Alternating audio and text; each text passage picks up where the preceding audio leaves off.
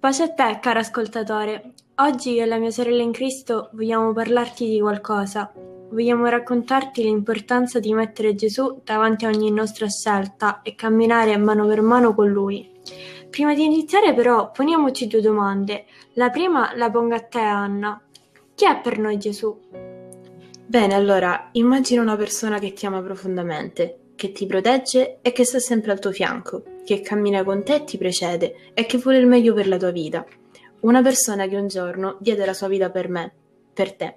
Immagina l'amore, la pace, la stessa pace che sentiamo ogni qualvolta ci avviciniamo a Lui, ogni qualvolta pieghiamo le nostre ginocchia e ci rivolgiamo a Lui.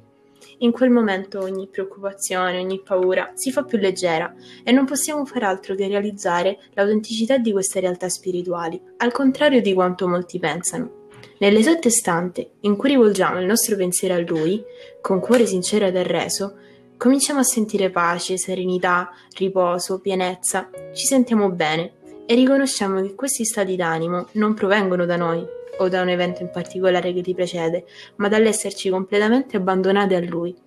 Scusa se ti interrompo, ma se ci fai caso, è una delle uniche cose ormai gratis rimaste. Non è necessario spendere nemmeno un euro, bisogna solamente dica- dedicare a lui una parte della nostra giornata. Con parole nostre, egli ci ascolta e provvede. Io ci ho provato parecchie volte e tutte le volte non ne sono mai rimasta delusa, anzi sono rimasta delusa solo quando non ho chiesto aiuto a lui. E tutti vorremmo non soffrire in questa vita. Beh, sì, le sofferenze ci aiutano a crescere, ma avere qualcuno che le combatte con noi e per noi è qualcosa che nessuno può fare se non lui. Adesso pongo a te, Laura, la seconda domanda. Chi è invece Dio? Al contrario di quanti molti pensano, noi non siamo il frutto dell'evoluzionismo, siamo il frutto di un disegno più grande. Egli ha creato ogni cosa, dal cielo alla terra, dagli animali da noi esseri umani, creature profondamente amate da Dio, ed è per questo amore che Egli donò per la salvezza di ciascuno di noi suo figlio Gesù. Chi donerebbe mai il proprio figliuolo per salvare la vita a qualcun altro? Eppure Dio l'ha fatto e Gesù ha accettato, come un fratello che dona la propria vita per salvare quella del proprio fratello o della propria sorella. Sì, è proprio vero, noi siamo creature profondamente amate da Dio. Ma perché se Dio è amore ha permesso la guerra, la morte, la sofferenza? La domanda da porci è quali sono le origini del peccato? Perché tutto nasce da qui. La colpa delle nostre sofferenze non è di Dio, ma dell'uomo. Non so se tu che ci stai ascoltando hai mai letto la Bibbia, ma in Genesi, il primo libro della parola di Dio, viene descritta la creazione del mondo e dell'uomo. I primi due uomini ad essere stati creati si chiamavano Adamo ed Eva. Entrambi vennero posti nel giardino dell'Eden e potevano vedere Dio e parlare a faccia a faccia con lui. In mezzo al giardino era presente un albero, l'albero della conoscenza del bene e del male. Lui avvertì la donna e l'uomo che se avessero mangiato il frutto di quell'albero sarebbero morti. I due caddero in tentazione e da quel momento il peccato, la morte, la paura si insidiarono nel mondo e nell'uomo. Ecco da dove deriva la sofferenza, dal peccato dell'uomo. Proprio questa sofferenza che affligge il mondo fu la ragione per cui un uomo affermava di non credere all'esistenza di Dio. Si tratta di una conversazione che una volta avvenne fra un barbiere e un cliente. Un giorno un uomo si recò dal barbiere e le persone presenti iniziarono a conversare, esprimendo la propria opinione su diversi temi. Ad un certo punto il barbiere esordì dicendo Io non credo che Dio esista. Perché la pensa così? domandò il cliente.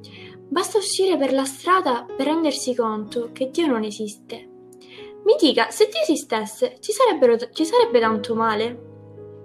No, se egli esistesse non ci sarebbe sofferenza né tanto dolore per l'umanità. Io non posso credere che esista un Dio che permetta tutte queste brutte cose, rispose il barbiere.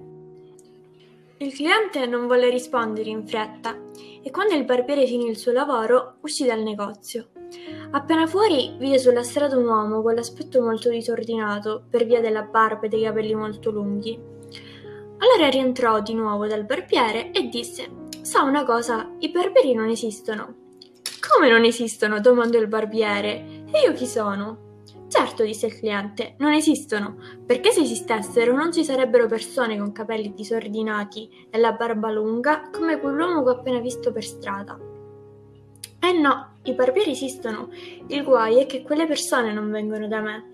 Esatto, disse il cliente, questo è il punto. Dio esiste. Quello che succede è che le persone non lo cercano e per questo rimangono nel dolore e nella sofferenza. Questo è Gesù e una volta vicini a Lui vorremmo conoscerlo sempre di più e vorremmo piacergli. Vorremmo che le nostre scelte e le nostre richieste gli fossero gradite. Così davanti a qualsiasi scelta ci chiederemo se la nostra volontà corrisponde a quella di Dio, se i nostri desideri corrispondono ai suoi desideri. Un uomo invece non si chiese quali fossero i desideri di Dio per la sua vita e decise senza il consiglio di Dio, facendo scelte sbagliate. Questo uomo è Saul, Egli aveva trent'anni quando divenne il primo re di Israele. Il suo compito era quello di salvare Israele, per questo Dio lo scelse. Ma si allontanò da Dio e dal suo volere, assecondando i suoi desideri e compiendo atti di impietà e peccando di superbia. Il suo animo divenne irrequietato a causa delle sue scelte, arrivando ad uccidersi. Saul fece delle scelte, decise di fare di testa sua e ne pagò le conseguenze. E come lui, anche noi ogni giorno ci troviamo a fare delle scelte. A tutti capita di domandarsi davanti a una scelta, ma sarà la scelta giusta? Accetto questa proposta di lavoro o no? Sarò felice con questa persona? Fa per me? E si sceglie cosa si crede sia più conveniente, soprattutto per chi non conosce Dio.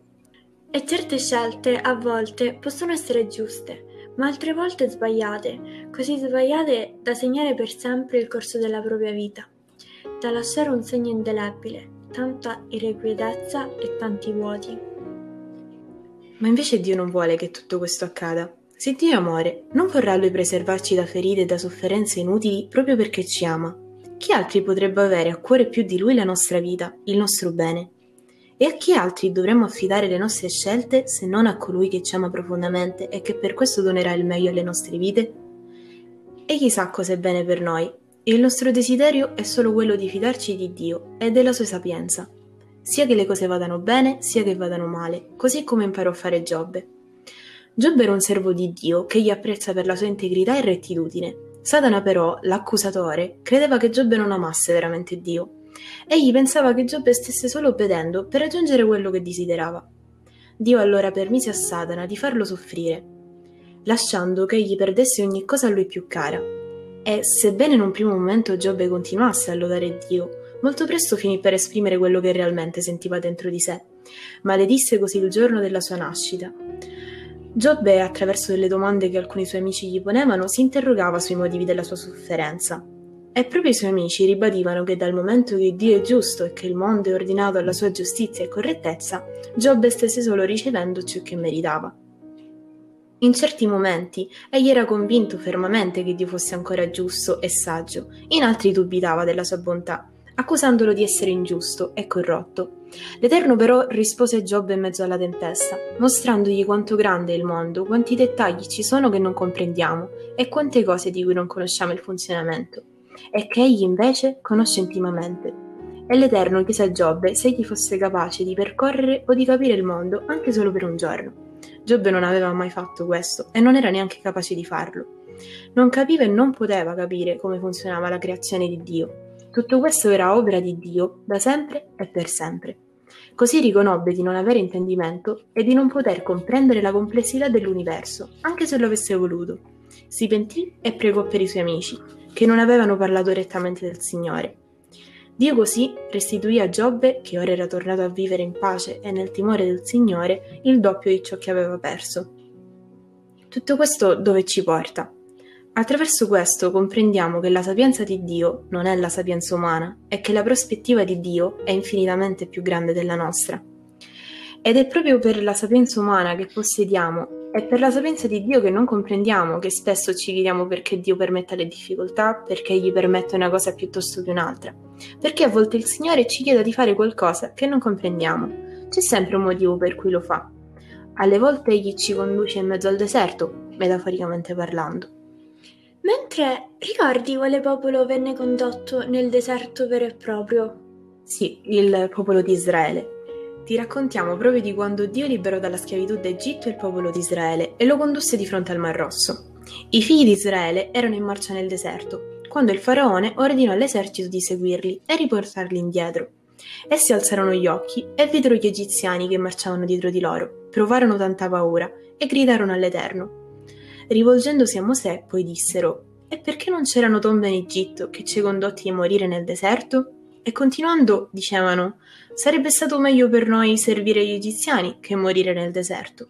Immagina, dietro di loro gli egiziani, pronti ad ucciderli, e di fronte il mare, che non potevano attraversare.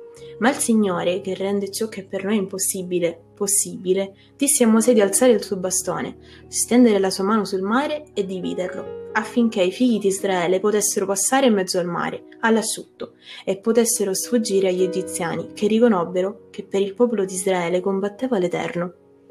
Forse a questo punto ci potremmo chiedere, non sarebbe stato più semplice se il popolo di Israele non fosse stato inseguito dagli egiziani nel deserto, perché egli permette le difficoltà? Egli permette le difficoltà perché abbiamo bisogno di capire chi è Dio. Pensa al popolo di Israele. Salta i 40 anni nel deserto, Israele è una nazione, ancora oggi, e in un modo o nell'altro la bandiera con la stella di Davide sventola. Questo per dire che i piani di Dio vengono sempre a compimento. Ma lui non ha il potere di fermare le difficoltà. Sì, lui ha anche il potere di fermarle e di non permetterle, ma se permette che noi passiamo attraverso momenti di tristezza, c'è un motivo. È in quei momenti che comprendiamo chi è lui. La tristezza che proviene da Dio, infatti, ci porta più vicini a lui, a differenza di quella del mondo che invece produce la morte. La tristezza è preferibile al riso, perché davanti a un volto triste il cuore diventa migliore. Ecclesiaste capitolo 7, versetto 3. La tristezza purifica il nostro pensiero e lo trasforma, ed anche in quei momenti, se riponiamo il nostro cuore in Lui, troveremo riposo, conforto e incoraggiamento.